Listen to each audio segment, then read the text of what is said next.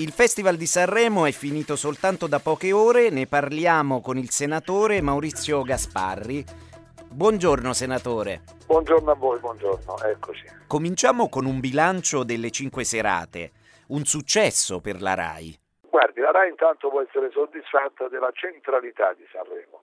Gli ascolti sono stati ottimi, gli incassi pubblicitari al netto della vicenda Scarpe di cui diremo sono stati ottimi leggevo nei giorni scorsi che si ipotizzavano 60 milioni di euro di introiti con gli spot, questa era una previsione. Mi auguro e auguro alla RAI che il bilancio di consuntivo sia ancora migliore, i dati sono diciamo, appunto importanti, quindi intanto si conferma un grande evento per cui tutti su Sanremo nel bene o nel male, eh, agricoltori in protesta, artisti in ricerca di successo se sono giovani o di resistenza se sono esperti, penso al caso vintage che viva molto di ricchi e poveri.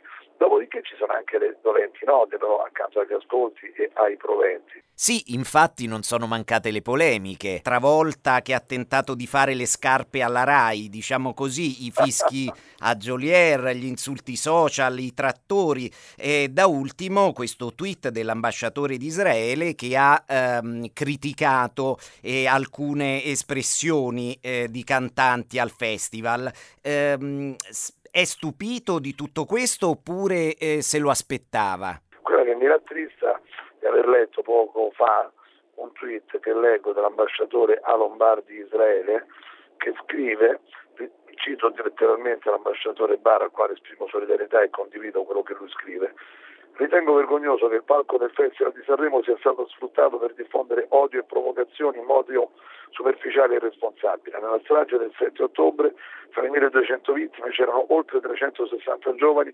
trucidati e violentati nel corso del Nova Music Festival.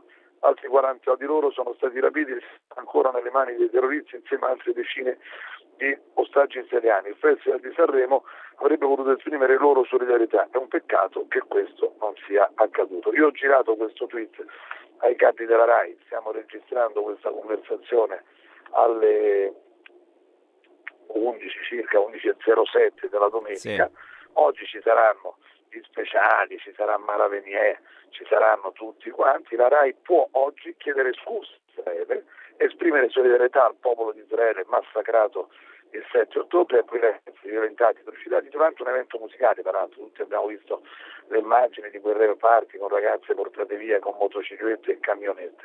La RAI si scusi perché alcuni hanno dato sfogo a una propaganda eh, sbagliata e questa è una cosa seria.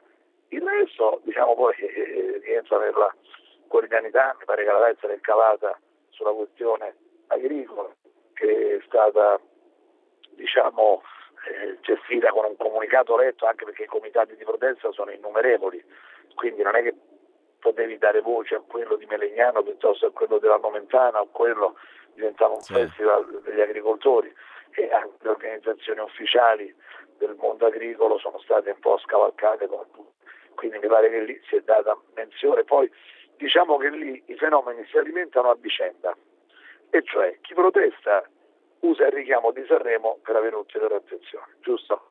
Il Festival di Sanremo si collega all'attualità per avere attenzione, quindi i due fenomeni sono reciproci, è sempre stato così, anzi quest'anno mi pare che ci siano stati meno sermoni, avrei forse visto meglio sul giorno del ricordo che ieri è stato menzionato per tre minuti da Amedeo, eh, diciamo potevano fare un po' di più quelli della RAI, capisco che diciamo, è una manifestazione di spettacolo, ma quando c'erano da fare i comizi a Favino o ad altra gente lo spazio è stato enorme, quindi ci poteva anche essere una lettura, un reading, non so come dire in termini più internazionali, di qualche minuto che leggendo un brano di un libro, affidando a un grande artista, un'occasione di intervento sul giorno del ricordo, fare quello che è stato fatto. Non si capisce perché Giulia Cebriani negli anni passati o altri hanno potuto parlare quanto volevano di quello che volevano e non ci potrà essere un artista che parlasse 7-8 minuti. Cristicchi, le faccio un esempio anche musicale, sì, sì. che è un artista che ha partecipato a Sanremo, poteva esibire. Sono un po', come dire, spesso il Festival di Sanremo coincide per ragioni casuali col giorno del ricordo per gli infoibati, gli italiani dell'esodo, Cristiano Girone e Dalmata, capita spesso la sua rapposizione di dati del 10 di febbraio, e sono un po', come posso dire, eh, molto parsimoniosi nel tempo dedicato. Gli do un'idea, se l'anno prossimo gli capita il 10 febbraio, 10 minuti di palco a Cristicchi, eh, non farebbero male a nessuno. Credo che l'ambasciatore di Israele in Italia si riferisca soprattutto a Gali che ha parlato di genocidio in riferimento alla striscia di Gaza. Bisogna stare attenti anche all'antisemitismo, la RAI stia attenta, c'è una legge in Italia che punisce diciamo, alcune forme di reati. Quindi diciamo, poi oggi hanno la possibilità, oggi riparino, no? vada eh, il Presidente della RAI o l'amministratore delegato sul palco, ancora lì a Sanremo, eh, e quindi possono chiedere scusa al popolo di Israele. Ora parliamo di musica, senatore, perché so che lei ha seguito il festival. Il podio, cioè Angelina Mango, Joliere e Annalisa, rispecchia le sue preferenze o lei tifava per altri cantanti?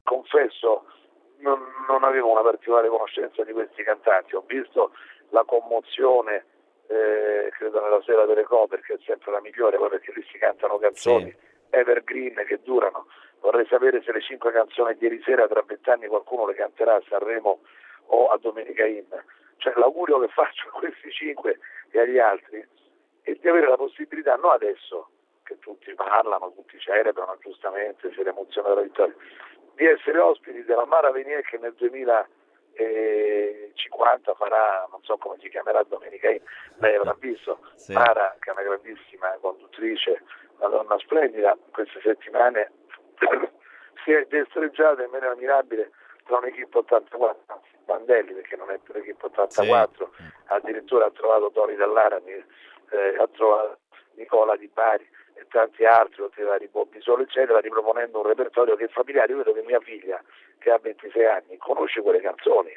Ora, i, i miei nipoti, se mai ne avrò, tra vent'anni conosceranno il testo delle cinque canzoni.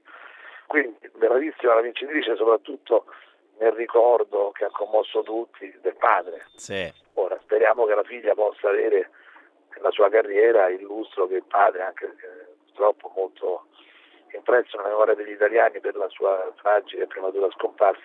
Però insomma ecco, non sono un gran conoscitore, sarà per l'età, quindi se lei mi interroga sul repertorio gol di eh, Baglioni, di Venditti, le so citare frasi o di Bennato e, e Bezzi. Il resto se lo scorderanno pure quelli che l'hanno cantate, le loro canzoni. Ma le è mancato qualche cantante, qualche artista che avrebbe voluto vedere sul palco e invece non c'è stato? Escluso Albano. Io ho sentito il brano escluso di Albano. Era 150 volte migliore di tutti quelli che abbiamo sentito ieri sera. E dico 150 per non esagerare. Forse Amadeus era raffreddato quel giorno alle orecchie e non l'ha sentito. Insomma. Non lo so, non l'ha sentito bene. Albano è spesso vittima di ingiustizie festivaliere, però resiste lo stesso e le canzoni di Albano le conoscono tutti. Invece quelli che insultano eh, Israele non so se li sentiranno tra dieci anni o vent'anni. Allora facciamo un appello agli italiani affinché sentano la canzone di Albano esclusa. Facciamo una cosa simpatica lavarsi le orecchie col sapone e ascoltare Albano. Benissimo, grazie senatore Gasparri. Grazie a lei, grazie. Grazie a tutti per l'ascolto, io sono Alberto Di Maio e questo è un podcast di Agi.